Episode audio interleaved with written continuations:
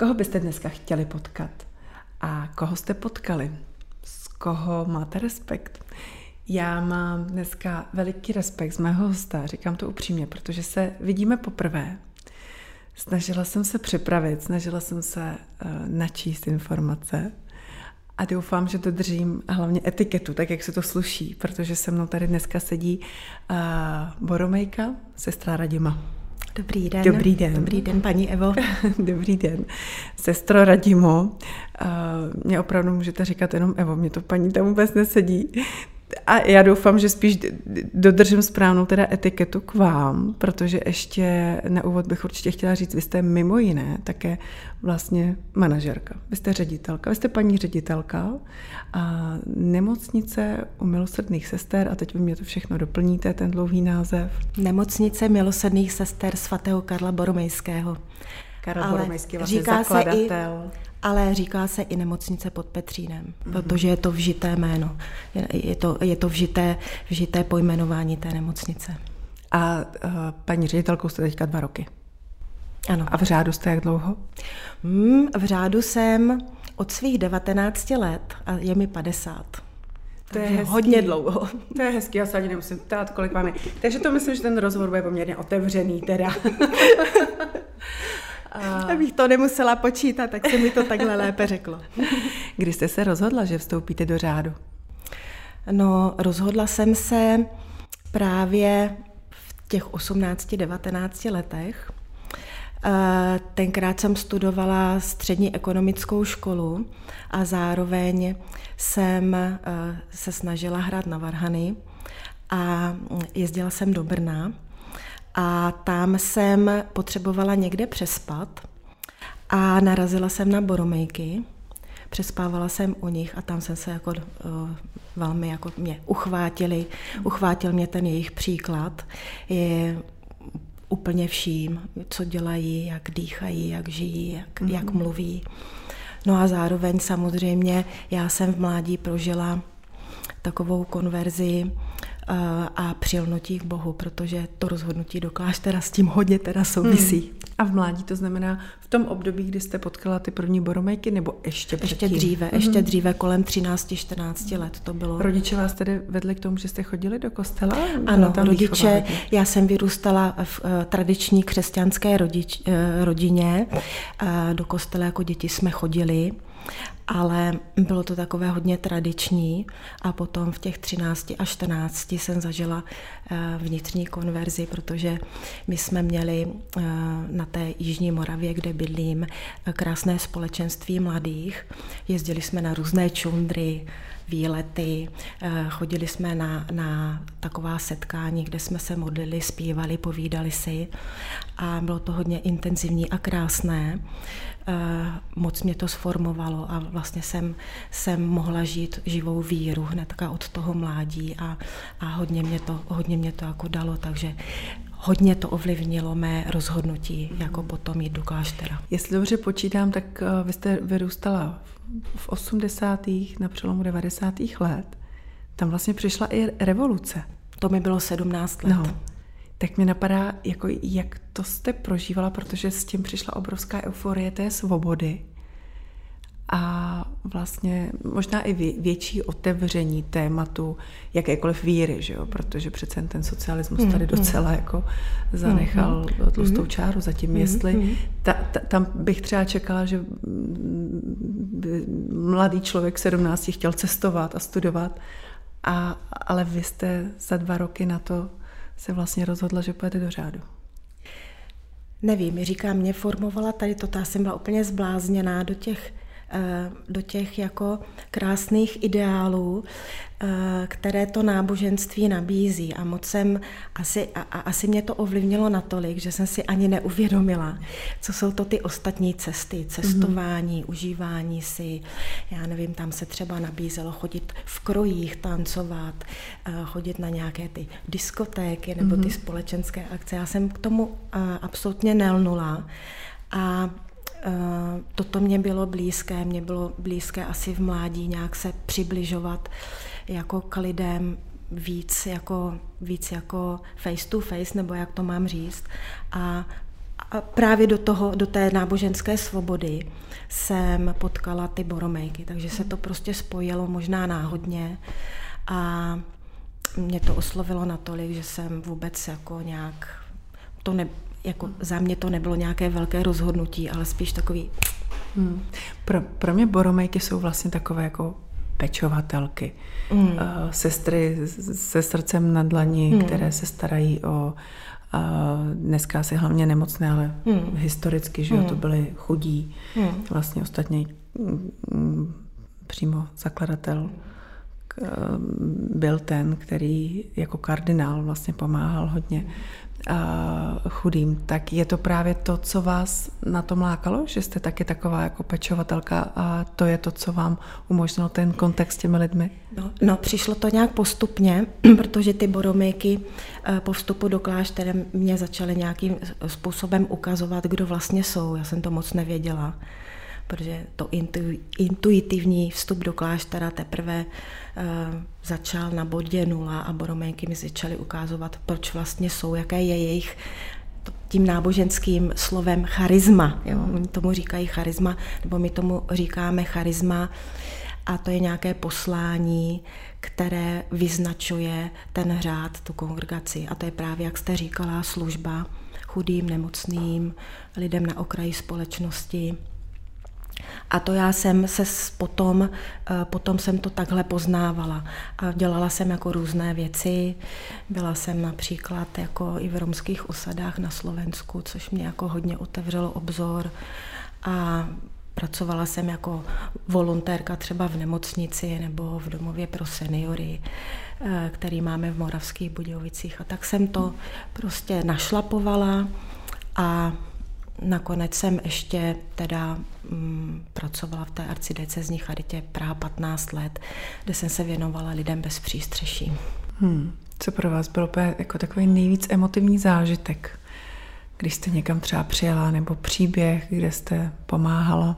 Myslíte z té služby? Z té služby, ano tak určitě ty romské osady, to nebyla, jako, jako, to, to nebyla nějaká dlouhá návštěva, myslím, že jsem tam jezdila tak tři měsíce, byla jsem tam několikrát. Jezdila jsem tam s jedním knězem a já jsem si říkala, že prostě ta forma chudoby, co tam jako vidím, jo, jak tam lidi žijou v blátě a prostě v takových chatrčích, tak to teda bylo úplně, to, to bylo úplně prostě něco strašného. Pak jsem byla ještě v Africe a tam mě to při, přišlo jako hezčí, jo, že, mm-hmm. že, že ta romská osada je opravdu burcující, jak je to možné, že tak jako lidé žijí.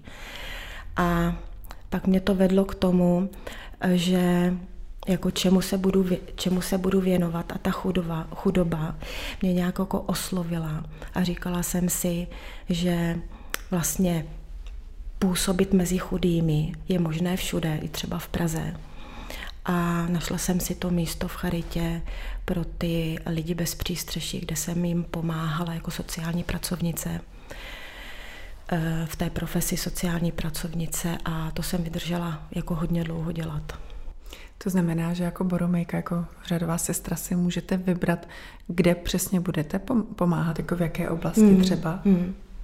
Tak je to s nějakým dialogem s tou naší představenou, která všechno tak jako všecko má v rukou, jako správná představená, takže je to v nějakém dialogu.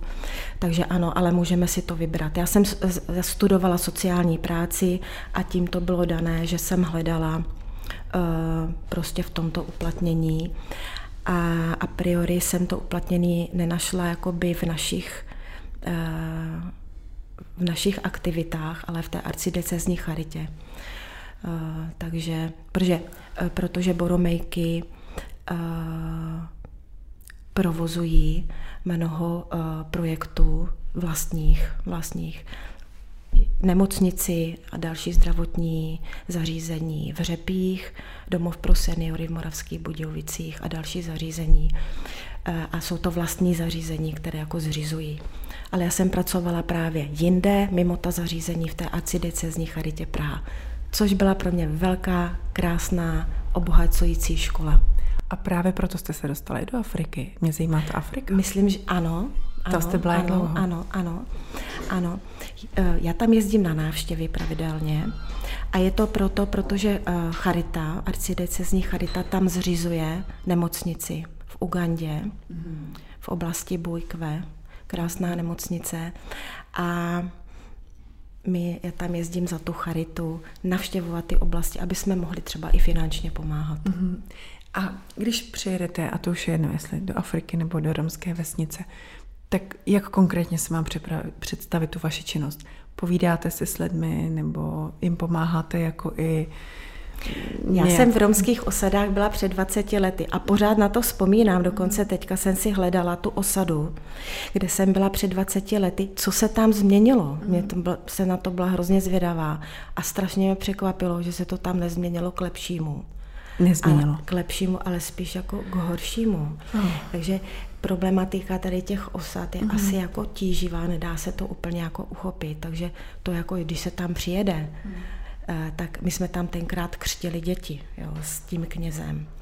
A bylo to velmi, jo, a byli jsme tam za tím náboženským úkonem. Mm-hmm. To znamená, my jsme tam ty lidi navštěvovali, povídali jim misionářky mm-hmm. o víře a, mm-hmm. a to nás jako spojovalo. A, a potom jsme chodili po těch rodinách, chovali jsme tam jejich děti, tancovali si, dali si panáčka. jo, protože to je prostě, ta, ta jejich, Romové jsou Romové jsou štědří mm-hmm. a když si nevezmete to, co vám nabídne, to, tak co vám urazíte. oni nabídnou, tak je urazím. Mm-hmm. Takže já mhm. jsem tenkrát těch pamáčků si pamatuju, že jsem vypila dost, proto, abych neurazila. a Dokážete oslovit i ty, kteří třeba nejsou věřící, protože si umím představit, že jich je tam taky dost, kteří nejsou věřící, mají k vám přirozený respekt, pak když vás vidí? V romské osadě jsou všichni věřící. Jo, úplně. A v Africe možná taky. Aha, aha. Ale eh, ta otázka, kdo je věřící a nevěřící, je trošku jako na mě těžká, protože já si jako osobně myslím, že úplně nevěřící je málo kdo. Jo. Záleží ale co jako kdo věří. Někdo věří prostě v náboženství je plno hmm. druhů a můžete věřit i v nějaké svoje věci, které si sama definujete. Ale jako, že by někdo nevěřil úplně v nic, to asi, asi takhle jako nejde žít. A to, ta křesťanská víra, v kterou věříme my, je dost jako taková jako jako, jako jasně daná. Hmm.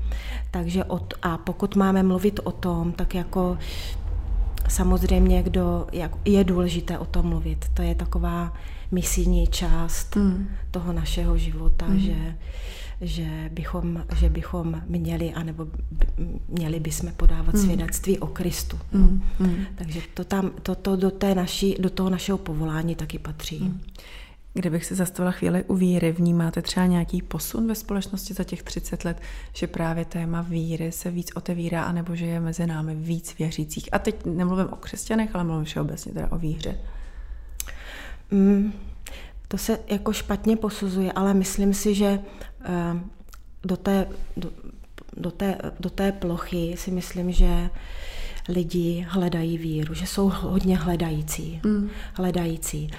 Uh, úplně nedokážu posoudit, posoudit uh, co těm lidem to dává, nebo jak je to formuje, nebo jak, jak to jako mají, protože těch individualit víry jako hodně, ale myslím si, že doba uh, jaká se nám nabízí v té turbulenci a zároveň v blahobytu a zároveň v nejistotách.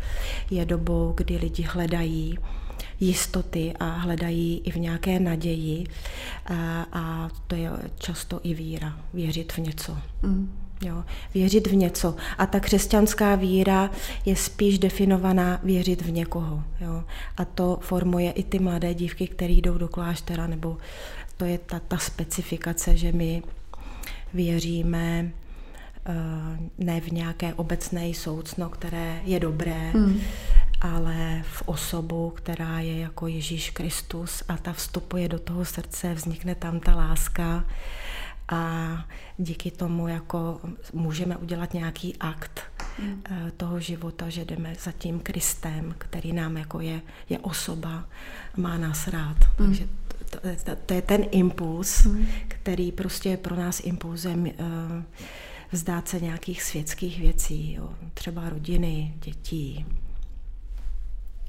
a různých, různých takových věcí a, a, a jít za něčím, co je trošku, co je trošku jako neobvyklé. Mm, mm.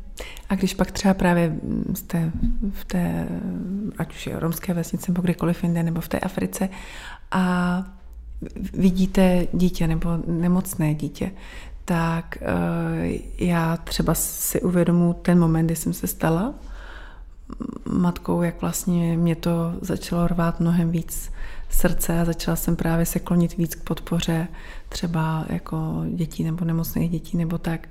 Uh, dá se říct, že teda vy jste nebo musíte i být takové jako nezávisle v té pomoci, pomoci všem, nebo třeba máte tendenci občas jako se přemlouvat víc za mm, nemocné děti nebo nemocné starší tak lidi. nebo tak. pomoc všem asi úplně nejde. Vždycky si vybereme nějakou oblast. Já si myslím, že, že účinné pomáhání je uh, jako to konkrétní pomáhání. U nás třeba je to opravdu v té nemocnici, Mnoho sester je u lůžka nemocného, takže se konkrétně každý den setkává s nemocným a to je to, to, to je to, ten pilíř jako té pomoci.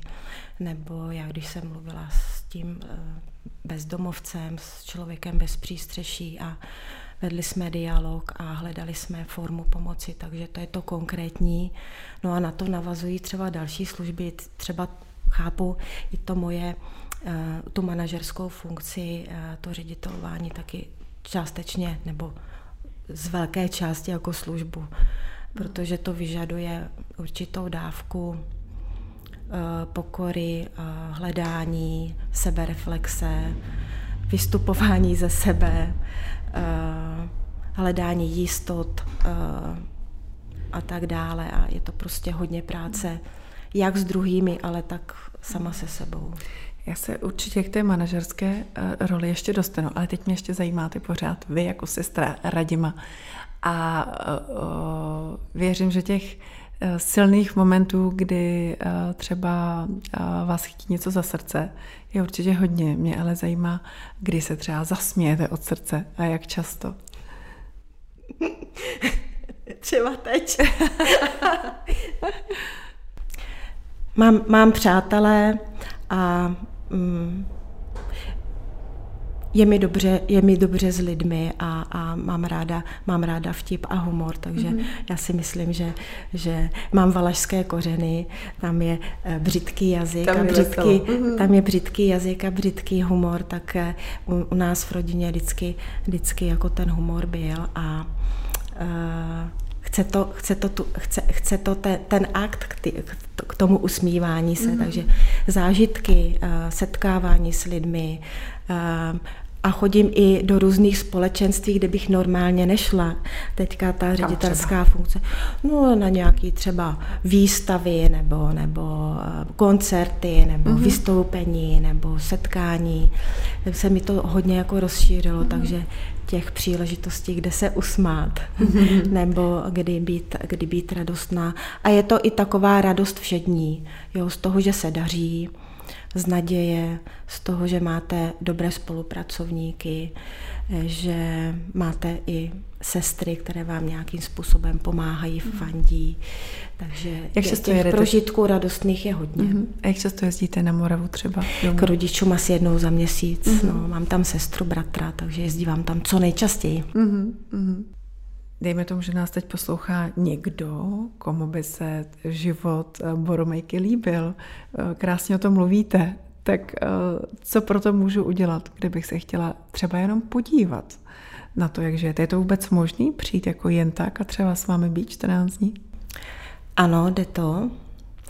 A určitě přijít a určitě nás navštívit a nastoupit to hledání.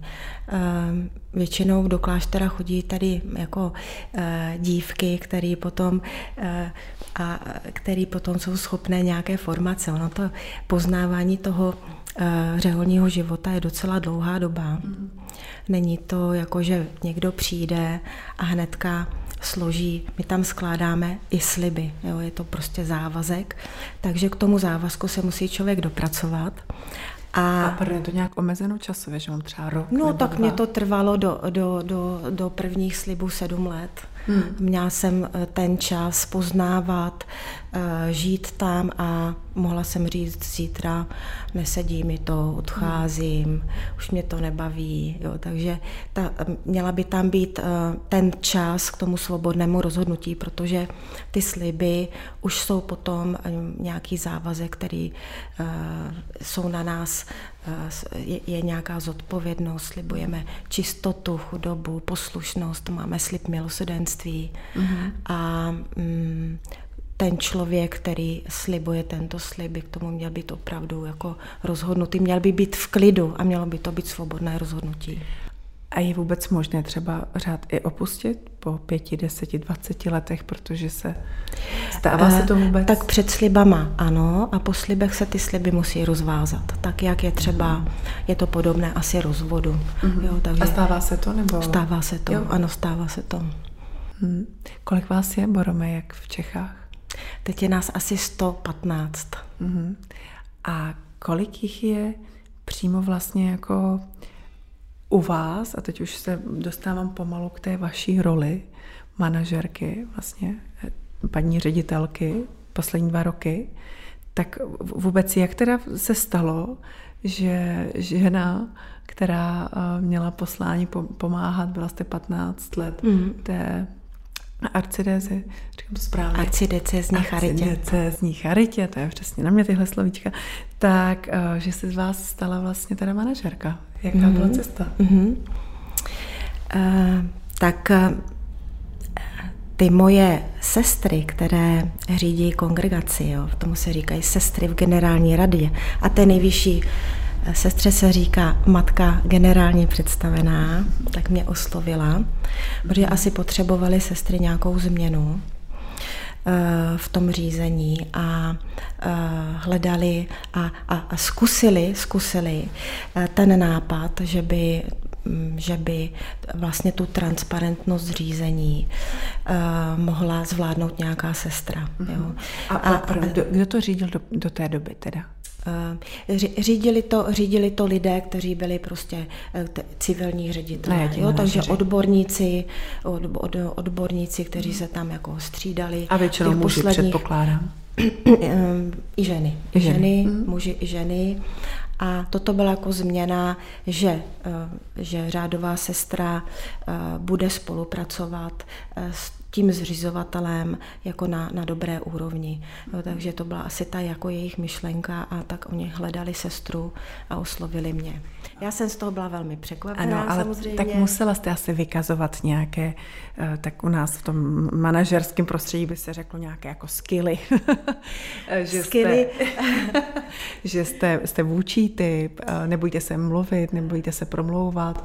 asi, asi to tak načetli, že ty skilly jsem nějaké měla, mm. protože já jsem v té charitě malinko, malinko eh, jako byla ve vedení, byla jsem ve vedení té charity, takže já jsem možná, možná jsem Jo. Dělala jsem metodika sociálních služeb, který malinko vytváří metodiky, strategie a takové věci, mm-hmm. takže to myšlení do toho manažerství jsem uh, uh, oni naznali, že je trošku mám a, mm-hmm. a já jsem je opravdu nějaké měla, takže mm-hmm abych nebyla úplně neskromná a, a, a tak toto vlastně všechno začalo. Váhala jste? Když přišla ta nabídka? Uh, jo, já jsem samozřejmě z toho měla obavy a strach, protože v nemocnici už je trošku sofistikovaná věc. Ta nemocnice sice není veliká, ale má 350 zaměstnanců a, no. a půl, milionový, půl miliardový obrat, tak to není až tak úplně malá organizace. Takže to, to není malá organizace. Jsem se musela trošku, musela jsem se trošku hecnout, a musela jsem se na to hodně zaměřit. Musela jsem začít hodně pracovat a, a makat na tom, abych všechno co nejdřív pochopila, abych zajistila tu kontinuitu vlastně těch všech úkonů, která ta nemocnice má, aby nepropadla třeba do nějakých finančních potíží nebo potíží, které nesou prostě nesení těch systémů tam. Musela jsem si vytvořit svůj tým a tak dále. Teda, a měla jste, mm, jak to říct, přítele na telefonu, někoho, kdo vám poskytl třeba nějaké manažerské rady, nebo vyhledala jste si nějaké knihy, nebo opravdu to šlo všechno jako intuicí a nechala jste se vést? Chytala jsem se všeho, co se dalo. A měla jsem i přítele, měla jsem i přátelé, kteří mi radili samozřejmě a a, a tak ty spolupráce s těma lidma se buď uh, upevnily, nebo se ukončily, bylo to jako různý. No. Takže ta cesta byla taková hodně tur, turbulentní. Myslím, že ten rok a půl byl takový jako spíš krizový řízení, které, které prostě se muselo prostě přečkat. No. Hmm. A vy jste, když jsme se bavili na začátku, tak jste zmínila sebevědomí, což mě samozřejmě zajímá, obzvlášť u ženy, o tom se tady hodně bavíme.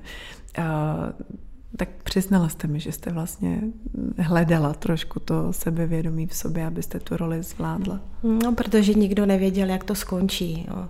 Jak to skončí, jestli to zvládnu, jestli to nezvládnu. Ani já sama jsem to nevěděla, takže jsem jako do toho skočila opravdu. Byl to pro mě zlom, zlom. A skočila jsem do toho rovnýma nohama a musela jsem se hodně, hodně snažit. A a to sebevědomí tak postupně jako rostlo přirozeně eh, a, a, a musí růst jako sebevědomí, nemůže být nesebe, nesebevědomá ředitelka, to nejde, protože potom nemá autoritu. Je něco, co byste třeba dneska udělala jinak, nebo že jste se z něčeho poučila? Uh, jo, spoustu věcí bych udělala jinak. Ale to já mám celý život, že si říkám, že spoustu věcí bych udělala jinak. A za co byste se pochválila?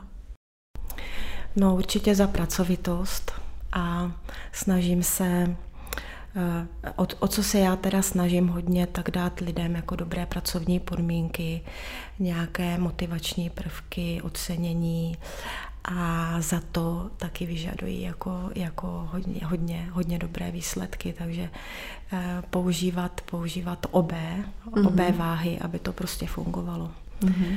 No a myslím si, že se mi podařilo uh, si vytvořit tým, který tu nemocnici prostě řídí, drží a že, se, že, že prostě ti zaměstnanci, kteří trpěli frustrací z těch uh, měnících se ředitelů, mm. takže se, že se třeba, uh, nebo je to cesta, že se trochu uklidnili a mm. že že vidí, že ta nemocnice prosperuje. Tak to Jak reagovali ráda. třeba běžní zaměstnanci, kteří tam jsou dlouho, na to, když vlastně do čela vstoupila uh, řádová sestra? No, spoustu lidí to neřekne a spoustu lidí to... Uh, já si myslím, že byla velká nervozita. Jo, že byla v lidech velká nervozita, nejistota, frustrace, co zase bude. A myslím, že to byly přirozené procesy, které se nějak jako zvládly. Jo, zvládly. A není to jenom moje zásluha, ale já říkám, jako to, co se daří, je zásluha všech a každý jako důležitý. A každý na to musí pracovat, protože já jako nespasím svět a jako nejsem jediná eh, tím, kdo ty věci mění, ale potřebuji odborníky. Vlastně sama ani nic neumím, potřebuji odborníky, kteří mi radí, kteří mi pro, připravují analýzy k rozhodnutí, kteří mi učí ty věci chápat, ty souvislosti, kontexty, vlastně princip toho řízení. Takže toto já potřebuju. a potřebuju k sobě odborníky a lidi, kteří jsou loajální ke mně, k organizaci, ke zřizovateli a nakonec asi i k Pánu Bohu. Skáčou mě tam dvě slova, intuice a pokora. To je to, co tak nějak u vás vnímám, že ty věci děláte intuitivně, je to pravda? Ano, já myslím, že jsem intuitivní člověk. Jsem kontextový člověk, mm. intuitivní člověk. Musíme to prostě všechno hrát dohromady, musí mi to dávat smysl. A co jsem se asi naučila, je, je blbě se, nebo eh, já říkám blbě se ptát, jo, blbě se ptát, ale jako ředitelka by se asi neměla ptát blbě, ale prostě ptát se jednoduchými, eh, eh, dávat věci do souvislostí a takto se ptát a ono zjistíte, že vlastně nedostáváte třeba mnohdy ani odpověď, protože ty lidi samo, sami se na tě musí mm-hmm. zamyslet a že ty otázky jsou nakonec dobré, takže nebát se zeptat, nebát se zeptat, to je teďka moje krédo, na které se soustředuji. Já myslím, že se ještě potkáme na nějaké manažerské konferenci, kde budete přednášet prostě. A, ne, a prostě nestydět, se, nestydět se za to, nestydět mm. se za to, že se potřebujete zeptat, jak ty věci jsou. Mm, mm. A vy jste teďka v čele nemocnice dva roky. Ano.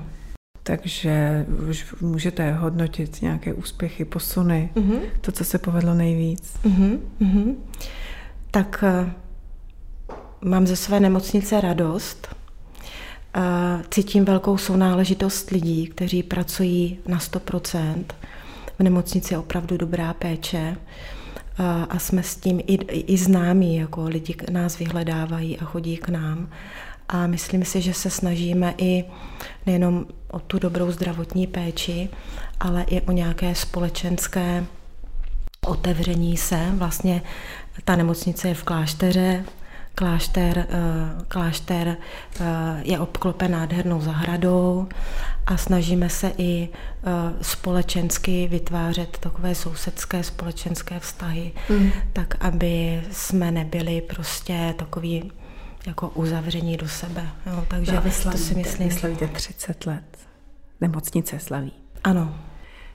Budete slavit jako se vším všude? Slavíme letos takové zvláštní výročí a to je výročí, které je o znovu převzetí hmm.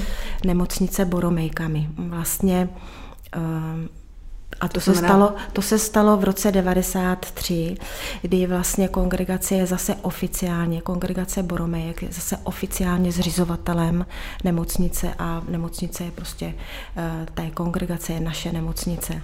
Předtím byla nemocnice státní, jmenovala se fakultní nemocnice pod Petřínem, proto ještě mnoho lidí říká jdeme pod Petřín do Nemocně, ano, je, to, je, to, řekla, je to vžité, mm. je, je, je to vžitý název, mm. kterému se nebráníme, ale je to prostě vžitý název. A vlastně nemocnice byla zestátněna v roce, eh, po, po převratu v roce, v roce 49 mm. až do toho roku 90, kdy sestry vlastně nepůsobily v nemocnici, protože oni byli eh, v roce 52 internovány mm. do pohraničí, do textilních továren, přijel autobus, naložili sestry, a které tam pracovali nemocnici vybudovali, pracovali, pomáhali, eh, pomáhali tak je odvezli, odvezli pryč. pryč. A hmm. byl konec, šluz vlastně po celou tu dobu. Let. Ano. Hmm. Takže vy teďka slavíte teda mm, to dejme tomu 30 leté výročí, byť ta historie je, je, je, je, je staletá, pokud bychom mm-hmm. mluvili o boromejkách, ale uh, kdyby vás chtěl někdo kontaktovat, chtěl nějak pomoci, nebo je, je, co, co třeba teďka plánujete, co se bude dít, k čemu třeba ty oslavy směrujete, co chcete změnit? Tak budeme mít uh, některé akce, budeme mít uh, slavnostní koncert na Žofíně uh, v listopadu. Všechno je na webových stránkách krásně napsané. A chceme, chceme se prostě potkat i s lidmi, kteří tam prostě dřív pracovali, jo? s těmi, kteří třeba nám i uh, něco dávají, třeba i finanční dary, že budeme mít různá setkání s dárci, s donátory, s těmi, kteří nás mají rádi. Nabízíme lidem tu zahradu, kterou jsme teďka zrekonstruovali, to je zahrada svatého Josefa, kterou jsme vybudovali jako léčebnou zahradu a je možnost do té zahrady vjet i na vozíku, z postelí, takže to lidi, hodně k nám lidi chodí přes tu hmm. zahradu. No a chceme být otevření pro všechny, kteří by se tam chtěli podívat, chtěli si u nás koupit třeba v boromejské pekárně něco sladkého na zub. A chceme dávat o sobě vědět, protože, protože uh, to, že se ví o naší nemocnici, myslím si, že je to i pro mě jako pro ředitelku podstatné. Chceme, eh, chceme se nějakým způsobem prezentovat, aby se o nás vědělo. No, protože, protože to musíme dělat, aby jsme, aby hmm. jsme prostě žili. Hmm. Sestro Radimo, kdybych se zeptala na bod zlomu vás jako ženy, vás jako sestry, z toho všeho, co jste tady řekla, dá se vypíchnout jedna věc, která opravdu byla tím životním bodem zlomu? Mám dvě. Vstup do kláštera a nemocnice. To nemocnice jsou, ve smyslu stát se ředitel Ano, ano. Hmm. Vstup do kláštera, to byl výrazný zlom, úplně, úplně třesk z nebe. A a funkce ředitelky v nemocnici je pro mě velká výzva, kterou bych uh, chtěla zvládnout. Chtěla bych uh, nesklamat, i když to je takový jako trošičku, chtěla bych, chtěla bych to zvládnout tak, aby abych nemocnici pomohla, abych, ne, abych pomohla vlastně tomu dílu boromejkám, abych byla dobrou ředitelkou i zaměstnancům a aby to všechno mělo smysl v Bohu.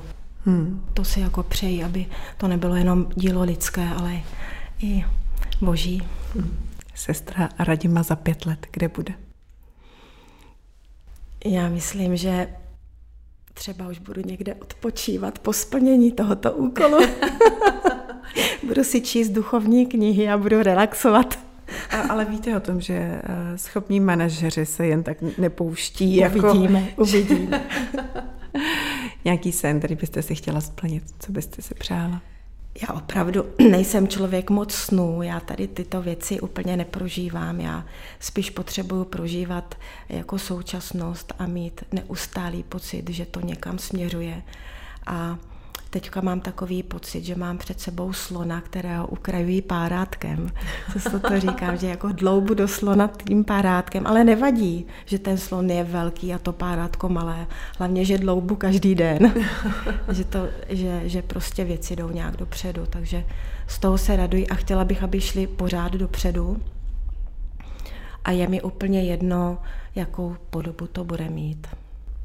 Já vám přeju, aby eh, všechno a co jste tady dneska řekla, se naplnilo, aby ta, to vaše poslání mělo tak velký dopad a mm, prostě průběh jako do posud děláte skvělou práci a záslužnou. A třeba budou další ženy, které se ozvou a přijdou se minimálně podívat na to, jak žijou sestry Boromejky. Děkuji moc ještě jednou a, a přeju jenom co nejlepší. Paní Evo, děkuji vám za rozhovor. Děkuji.